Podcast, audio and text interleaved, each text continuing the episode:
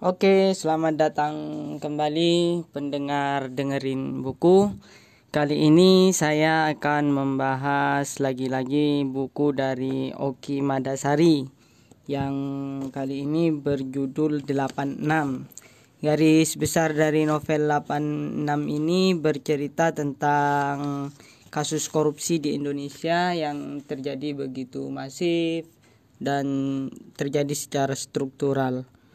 Nah, di sini uh, novel 86 ini lahir dari segala keprihatinan Oki Mardasari terhadap praktek-praktek korupsi di negeri ini.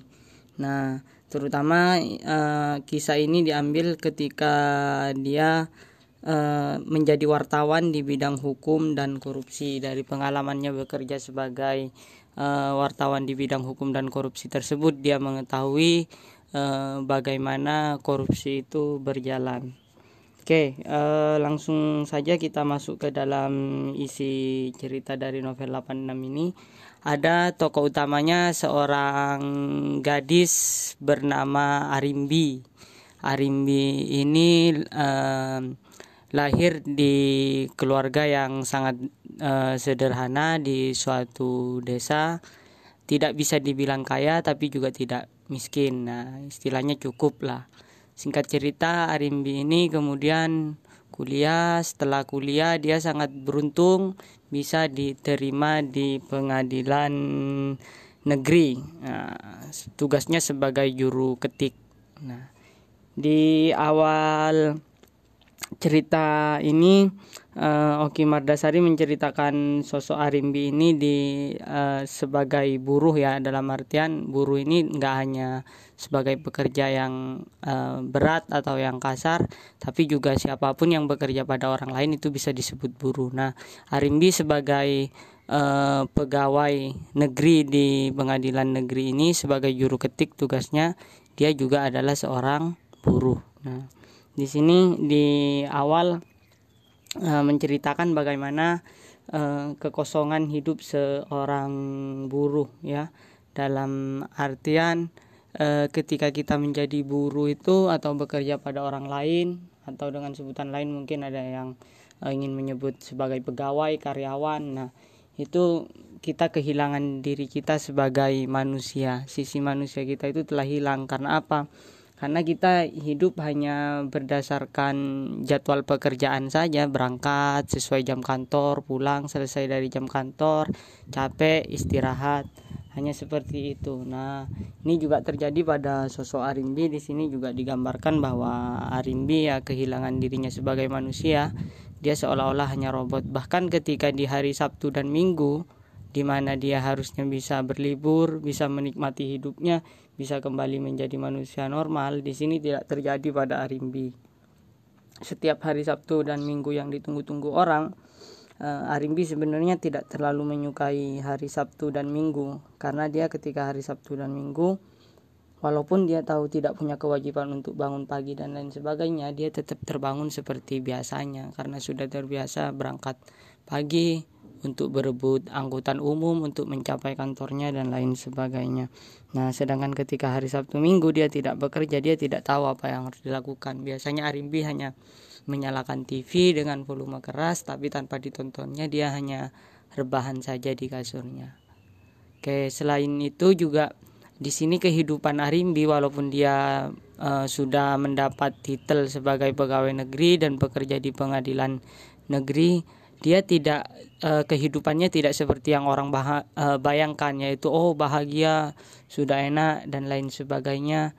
Ekonominya sudah berlebih. Nah tapi ternyata Arimbi di sini justru uh, dia tinggal di kos-kosan yang bisa dibilang cukup kumuh berjubel dan lain sebagainya. Nah sampai uh, ya intinya kehidupan Arimbi tidak berbeda dengan orang lainnya.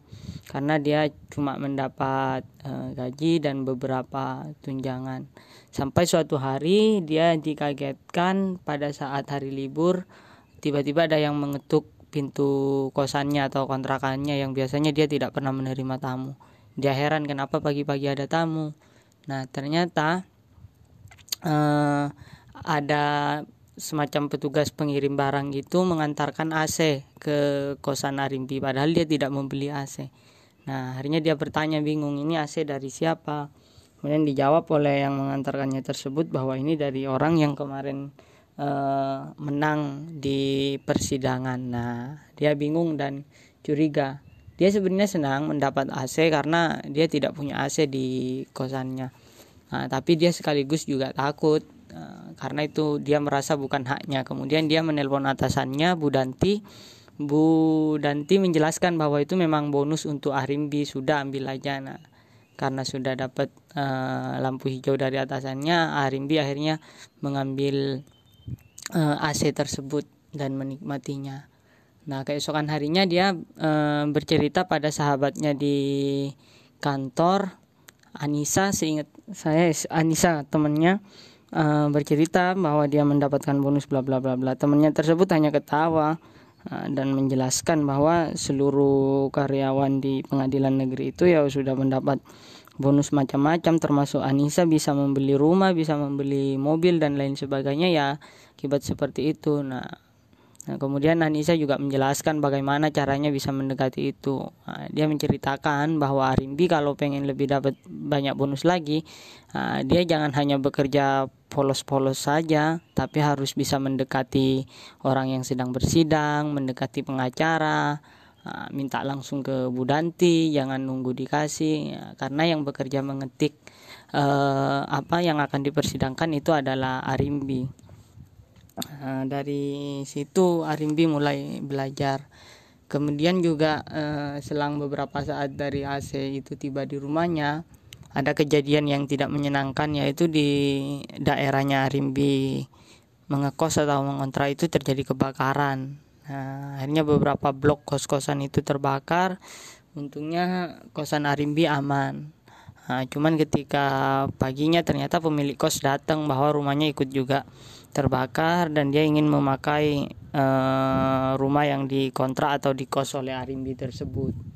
Ya Arimbi tidak tega walaupun dia sebenarnya baru bayar bulanan baru dapat 10 hari akhirnya dia harus uh, apa merelakan. Dan dia juga kasihan melihat anak-anak dan istri pemilik kos tersebut.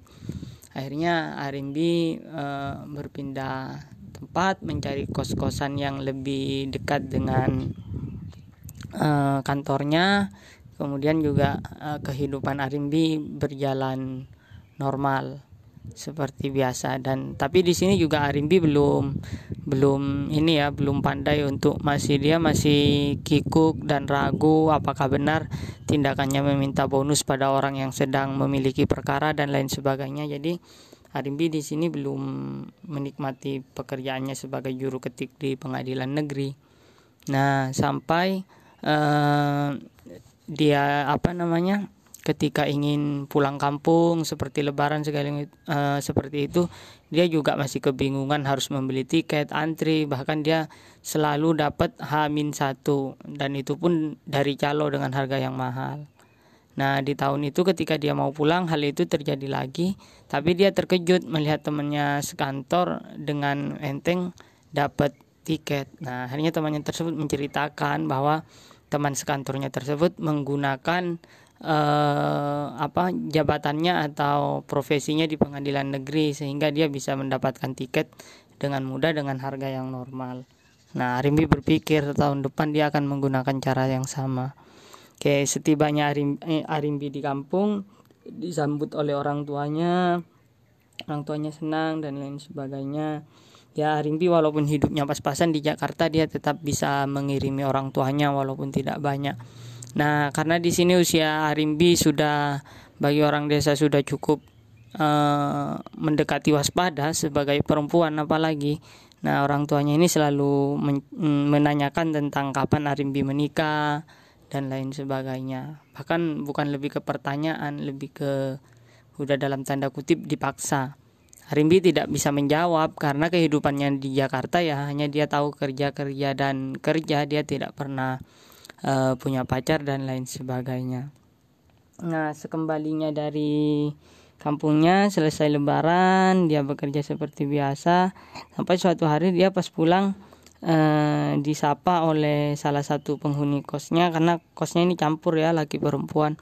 Nah ya kenalan tapi di situ belum ada rasa apa-apa Arimbi nah, sampai keesokan harinya bertemu lagi ngobrol dekat nah akhirnya dekat dengan laki-laki ini yang satu kos dengan Arimbi.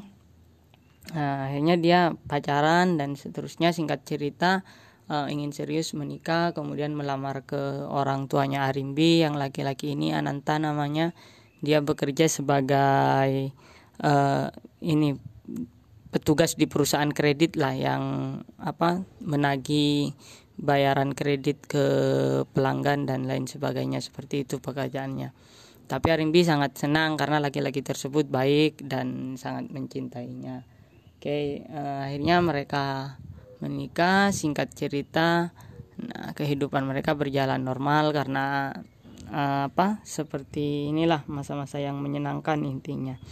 Nah, sampai suatu hari Bu Danti liburan, ada salah satu pengacara yang mengontak Arimbi minta tolong segera diketikkan perkaranya. Namun Arimbi tidak berani tanpa izin Bu Danti, dia bilang tidak bisa membantu dan lain sebagainya. Nah, sebenarnya pengacara tersebut sudah ngasih kode ke Arimbi bahwa akan memberikan bonus dan lain sebagainya. Cuman di sini lagi-lagi Arimbi masih polos dia kalau tidak diberi Budanti bonus kalau tanpa uh, perintah dari Budanti dia tidak berani. Nah sampai kemudian dia menghubungi Budanti Budanti uh, mengerjakan suruh segera diselesaikan dan nanti akan ada bonus untuk Arimbi. Di situ Arimbi mulai berpikir loh padahal ini perkara baru apa baru masuk kenapa harus diketik buru-buru? Tapi dia tidak banyak bertanya melakukannya. Selesai tugasnya dia dapat bonus. Nah tapi dari sini dia mengerti dan suaminya pun Ananta menyarankan agar Arimbi sering-sering melakukan hal seperti itu. Nah, di sinilah Arimbi udah mulai tidak ragu lagi dan tidak malu untuk minta bonus, untuk mendekati pengacara, untuk mendekati orang yang sedang berperkara, bahkan terang-terangan minta bonus lebih ke Budanti juga sudah berani. Nah, di sinilah eh, Ananta dan Arimbi mulai merangkai cita-citanya ke masa depan untuk membeli rumah dan lain sebagainya. Nah di sini udah uh, Arimbi udah apa bisa memberi uang lebih ke orang tuanya.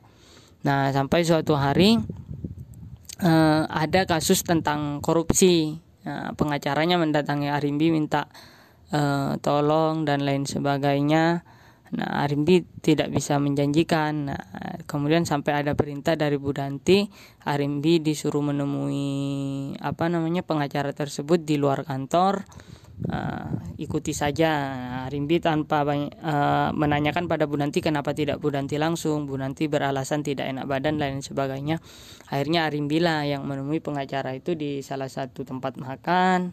Rimpi kaget di situ dia mendapatkan uang satu koper yang nantinya akan dibawa ke rumah Bu Danti.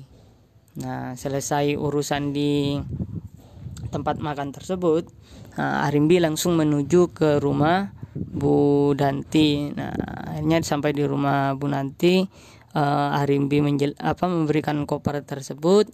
Nah, dia juga mendapat jatah uang yang lumayan besar bagi Arimbi apalagi dia pengantin baru Nah, dari Bu Danti dia dapat 50 juta. Nah, akhirnya sama Bu Danti uh, mengucapkan terima kasih dan lain sebagainya. Sebelum Arimbi pulang, tiba-tiba ada yang mengetok rumah Bu Danti. Nah, Bu Danti kelagapan. Pembantunya bilang bahwa di depan ada petugas dari KPK. Nah, akhirnya Bu Danti langsung menyuruh pembantunya tersebut membawa uang yang isinya satu koper, disuruh disembunyikan di kamar pembantunya tersebut. Nah, Rimbi mau pulang udah tidak bisa. Akhirnya dia ada di uh, ruang makan tadi tempat bertemu Bu Danti. Bu Danti menemui petugas KPK, akhirnya diperiksa, ditanya-tanya dan lain sebagainya. Arimbi di situ mencuri dengar. Nah, dia udah mulai khawatir, sudah mulai deg-degan. Nah, sampai akhirnya petugas KPK tersebut juga bergerak um, apa mengecek seluruh rumah Bu Danti, ketemu Arimbi. Arimbi akhirnya juga diperiksa. Nah, dan dibongkarlah tas Arimbi berisi uang 50 juta tadi petugas tersebut menanyakan ini uang apa dari mana apa hubungannya Arimbi sama Budanti nah karena di sini apa Arimbi menjadi polos dia menceritakan uh, yang sebenarnya kemudian juga uangnya yang satu koper yang disembunyikan di uh, di kamar pembantunya Budanti juga berhasil ditemukan oleh uh, apa namanya petugas KPK. Nah dengan barang bukti tersebut akhirnya Arimbi dan Budanti uh, dijebloskan ke penjara. Nah ditahan sementara ya karena di sini belum proses sidang. Oke uh, semalam uh, Arimbi satu sel sama Budanti uh, di situ ada perasaan marah dan merasa dikorbankan Arimbi oleh uh, Budanti karena dia baru kali ini mendapat jatah sebesar itu dan akhirnya malah langsung masuk penjara. Nah, tapi di malam kedua di berikutnya Bu Danti ini pindah sel. Dia pamit pada Arimbi, dia menjelaskan bahwa dia akan pindah sel ke yang tempat lebih nyaman dan lain sebagainya. Nah, di sini Arimbi semakin sedih lagi. Dia bertanya kok bisa? Ya bisa saja kata Budanti yang penting kamu bisa bayar. Nah Arimbi ingin ikut Budanti nah tapi Budanti uh, tidak memperbolehkan. Kalaupun mau ikut ya harus bisa bayar 5 juta per bulan. Nah akhirnya di sinilah Arimbi mulai uh, sangat jengkel dan dendam dengan Budanti karena dia benar-benar merasa dikorbankan dan merasa dijebak Nah dari situ dia walaupun satu masih satu lokasi penjaranya cuma beda tempat selnya aja dengan Budanti, dia sudah tidak lagi e, menyapa apalagi berbicara dengan Budanti. Bahkan ketika terpaksa berpapasan, Arimbi dan Budanti saling membuang muka. Mereka hanya bertemu ketika harus e, diperiksa oleh KPK berada satu mobil dibawa ke kantor KPK seperti itu baru mereka bertemu dan itu pun di dalam mobil mereka saling diam. Nah, sampai selesai proses pemeriksaan, kemudian mau disidangkan. Nah, Arimbi juga bingung karena Arimbi tidak punya pengacara. Nah, suaminya juga bertanya siapa pengacara kenalan Arimbi yang bisa dihubungi. Nah, sampai tiba-tiba uh, adalah salah satu pengacara yang pernah ditolong oleh Arimbi yang mau memberikan jasanya secara cuma-cuma. Arimbi udah berpikir alah Eh, pengacara ini pasti karena ingin namanya naik karena saat ini kasus-kasus korupsi banyak disudut oleh media nah banyak disorot oleh media nah di situ Arimbi berpikir ah ini bukan uh, pertolongan murni tapi dia di situ juga merasa ah, yang penting ada membantu lah bodo amat dia uh, motifnya apa nah, karena dia juga tidak bisa untuk membayar pengacara nah, di situ proses persidangan berlanjut, berjalan normal. Arimbi di briefing oleh pengacaranya, diberitahu harus menjawab seperti apa dan lain sebagainya. Nah, di situ Arimbi sangat patuh pada pengacara. Kemudian juga selama di penjara ini suaminya juga uh, rutin mengunjungi Arimbi setiap hari walaupun Arimbi sebenarnya bilang uh, tidak usah karena itu akan memakan biaya dan lain sebagainya tapi suaminya tetap ngotot ingin mengunjungi setiap hari. Di sini juga Arimbi sudah bisa memegang HP. Nah, di situlah dia bisa memegang HP karena ada jatah yang uh, masuk ke petugas-petugas di penjara tersebut. Suaminya juga tiap mengunjungi dia itu tidak uh, dengan gratisan, harus membayar setiap menemui petugas yang dilewati kemudian juga ternyata di sel tersebut um, ada jatah untuk teman-temannya di sel dan lain sebagainya. Nah, di sini Oki Mardasari mengungkapkan uh, ya praktek suap itulah atau uh, tahu sama tahu yang di sini dengan kodenya 86 itu yang penting 86 urusan selesai. Nah, uh, singkat cerita di sidang terakhir uh, ternyata sebelum sidang terakhir itu pengacaranya tiba-tiba menemui Arimbi di sel. Nah ini sebelumnya tidak pernah terjadi. Arimbi kaget ada apa. Nah ternyata dari pengacaranya tersebut dia mendapat kabar bahwa Arimbi ditawari uang 500 juta asalkan dia mau berbohong dan apa intinya meringankan hukuman Budanti. Arimbi awalnya tidak mau karena dia sangat dendam sama Budanti. Nah, tapi karena dia diiming-imingin 500 juta, kemudian pengacara tersebut juga berusaha keras agar Arimbi mau menerima. Nah, dia bilang juga, ah tidak masalah penjara sekian nanti bisa di ini dan intinya dikasih janji-janji manis. Ah, akhirnya di persidangan besoknya Arimbi mengikuti saran dari pengacara tersebut. Nah, ternyata setelah itu tertangkap juga si pengacara ini ketahuan oleh pihak uh, penyelidik dia mendapat uang dari Budanti juga ternyata. Nah dari situ justru hukuman Arimbi dan Budanti diperberat. Arimbi difonis 4 tahun penjara sedangkan Budanti 6 tahun penjara. Nah akhirnya dipindahkanlah dia dari penjara yang sebelumnya ke penjara yang sebenarnya khusus uh, tahanan ini. Nah di sinilah uh, Arimbi satu sel lagi awalnya sama Bu Danti. Nah, tapi tak lama berselang Bu Danti pindah sel, Arimbi di situ. Nah, terjadi lagi yang tadi. Jadi Arimbi udah tidak mau lagi bertegur sapa dengan uh, Bu Danti dan dia tambah jengkel lagi karena dia udah ber apa berusaha meringankan hukuman Budanti dengan janji 500 juta. Akhirnya dia 500 juta tidak dapat dan hukumannya malah diperberat.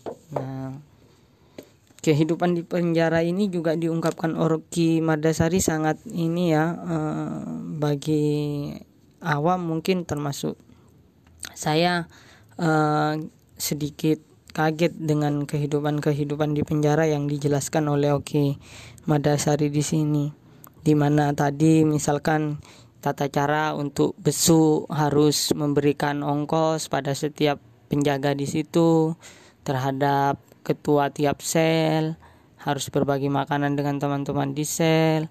Kemudian juga yang menarik di sini juga diungkapkan bagaimana melepaskan hasrat atau kebutuhan berhubungan seksual di penjara yang tidak disediakan bilik bercinta gitu ya. Nah, di situ juga Arimbi melakukannya dengan Ananta. Walaupun awal-awal dia agak malu dan lain sebagainya tapi melihat orang-orang di sebelahnya melakukan hal yang sama akhirnya dia melakukan juga nah sini juga menarik nah, nah sampai suatu hari lagi uh, babak selanjutnya adalah ketika uh, ibu Arimbi ini sakit. Jadi Arimbi selama kena kasus ini dia tidak pernah menelpon orang tuanya. Hanya di awal saja bilang baik-baik saja doakan semoga cepat selesai kasusnya. Cuma seperti itu. Habis itu Arimbi tidak pernah berhubungan lagi dengan keluarganya. Dan keluarganya pun tahu Arimbi di penjara dari media nah di sini Arimbi kaget ketika Ananta datang dengan wajah bersedih padahal Arimbi udah semangat uh, seperti biasanya menyambut Ananta tapi ternyata Ananta uh, kelihatan moodnya sedang turun. Nah ternyata dia memberikan kabar buruk bahwa Ibu Arimbi harus masuk rumah sakit dan dioperasi. Nah di sini Arimbi sangat sedih. Nah, Ananta juga mengabarkan bahwa kebun orang tua Arimbi udah dijual untuk biaya operasi. Beberapa hari berikutnya setelah ibunya keluar dari rumah sakit eh, bapaknya juga menelpon bahwa ibunya ternyata uh, harus cuci darah. Nah biayanya juga besar. Ibunya bapaknya tidak tahu harus mencari uang ke mana. Nah di sini Arimbi sangat sedih lagi dan dia tidak tahu harus uh, mencari uang ke mana. Dia hanya menangis berhari-hari di penjara tidak makan. Nah untungnya juga ketua sel tempat Arimbi ini baik terhadap Arimbi akhirnya uh, dia yang membujuk Arimbi untuk makan dan lain sebagainya tapi Arimbi tetap tidak mau. Sampai akhirnya ditanya kenapa ada masalah apa. Nah Arimbi bercerita bahwa dia butuh uang dan lain sebagainya. Nah akhirnya um, ketua ininya ya ketua selnya tersebut memberikan Arimbi pinjaman. Nah setelah itu Arimbi udah sedikit lebih baik dari biasanya. Nah tapi kan juga ibunya ini bukan hanya sekali ini aja cuci darahnya tapi harus berkali-kali. Nah untungnya beberapa hari berikutnya ketua sel tadi itu menawari Arimbi uh, apa pekerjaan kalau dia mau uh, kalau dia mau uang dia harus mengikuti pekerjaannya. Nah Arimbi di sini mau-mau saja tapi tidak diberitahu dulu pekerjaannya apa. Nah, sampai ketua sel tersebut menjelaskan uh, saya tidak akan memberitahukan pekerjaannya apa sebelum kamu benar-benar bersedia.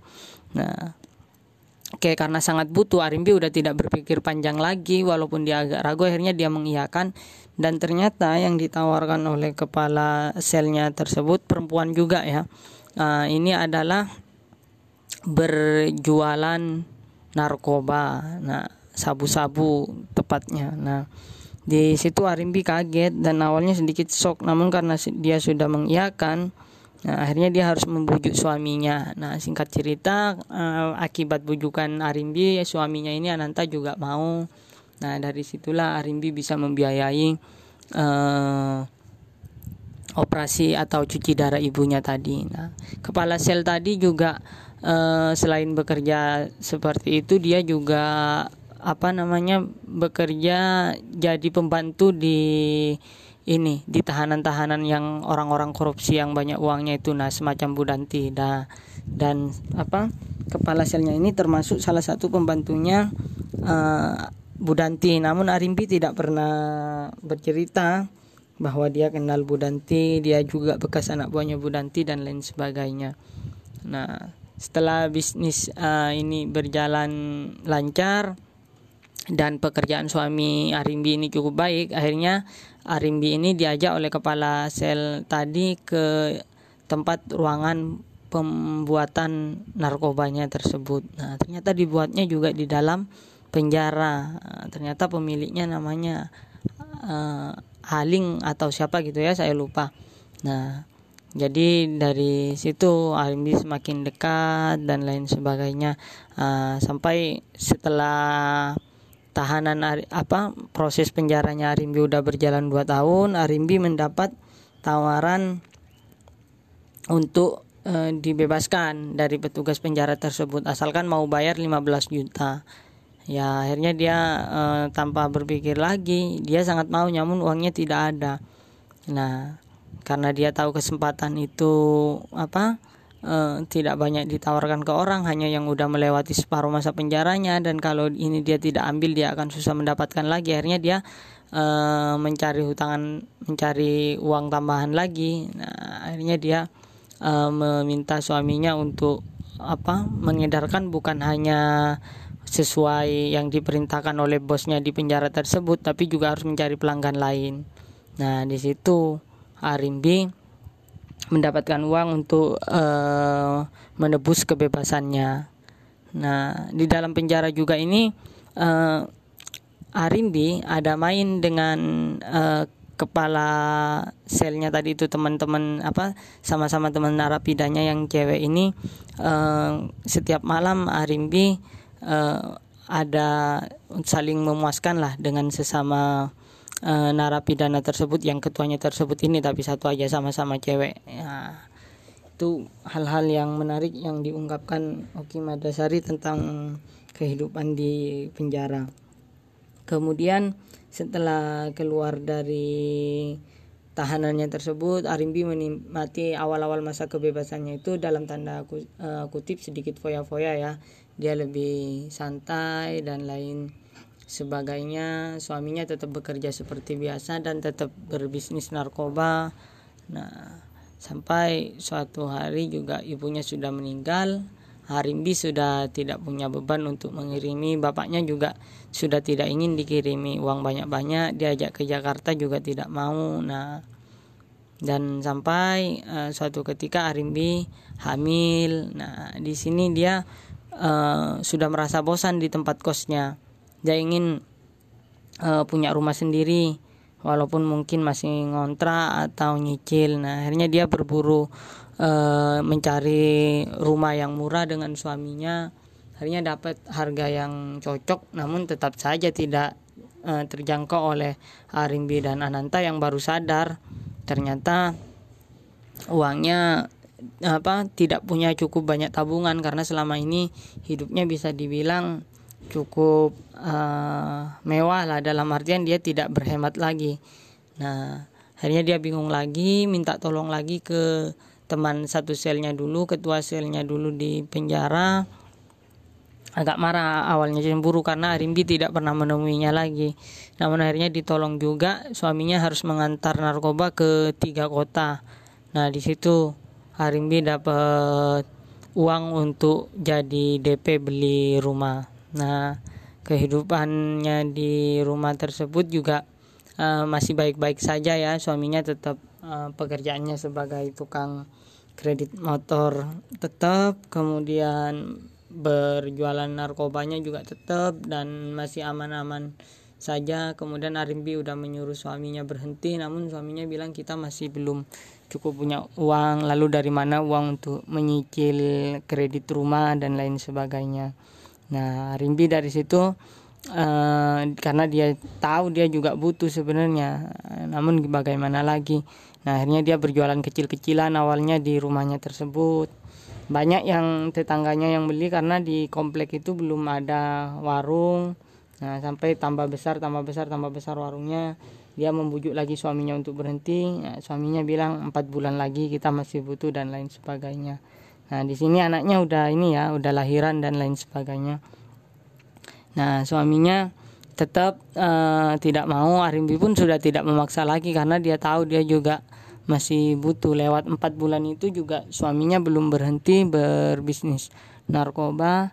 Nah sampai suatu hari akhirnya suaminya tertangkap.